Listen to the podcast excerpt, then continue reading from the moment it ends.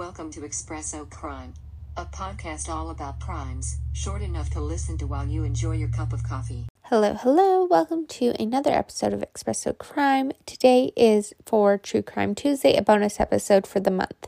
So let's get right into it. So, this crime takes place back in December of 2021. It is really a disgusting crime if what they are alleging is correct. And that's saying a lot based on some of the cases we talk about on here. So on Monday, December 13th, Christy Sipple called 911 just before 6:15 a.m.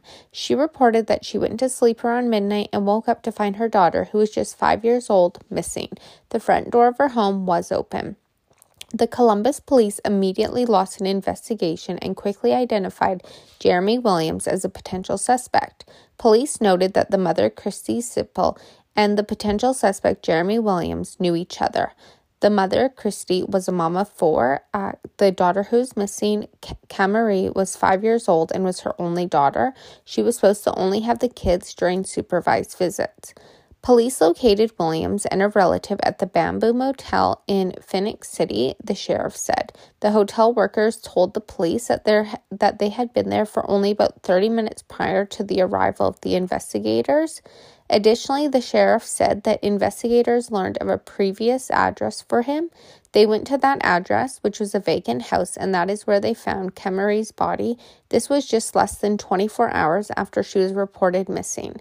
Investigators said Kamarie had been sexually abused, and charging documents against Williams said that she had died by asphyxiation from a ligature.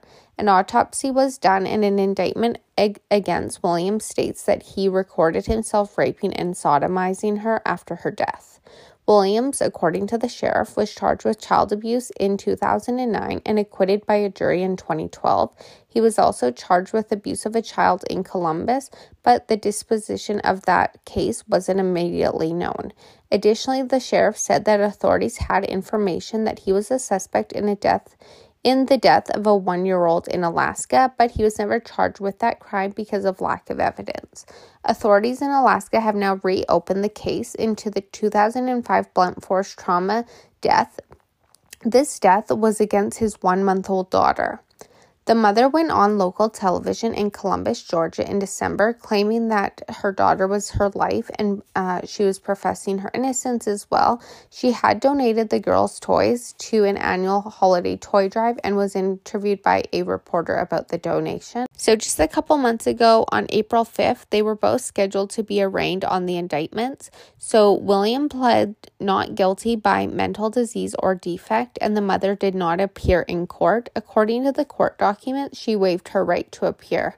So, they're both facing two counts of human sex trafficking involving the five year old's death. One of those counts is a conspiracy to commit sex trafficking. The indictment alleges that the mother sold her minor child, who was just five years old, into sexual servitude.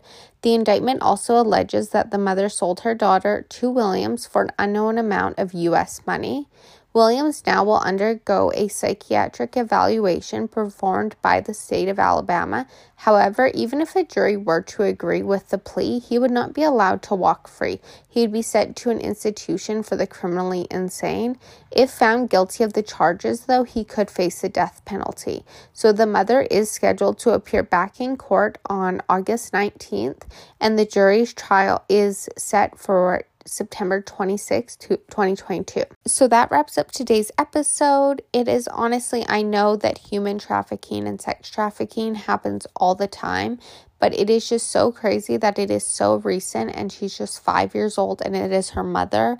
Uh, it's definitely a case I wanted to share because it was completely news to me and it's just, it's one of those crazy cases.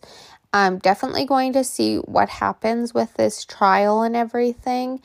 But thank you for listening. And for season three is all about crimes by state every Sunday. So today we mentioned Alaska in this episode, along with this crime taking place in Alabama. She lived in Georgia, but it did happen in Alabama. And so you can listen to Crimes of Alaska on episode 67 and Crimes in Alabama episode 67. The next Sunday Scaries will be Crimes by State, Connecticut, and Delaware this Sunday. Thanks for listening. See you on Sunday for more Sunday Scaries. Bye for now.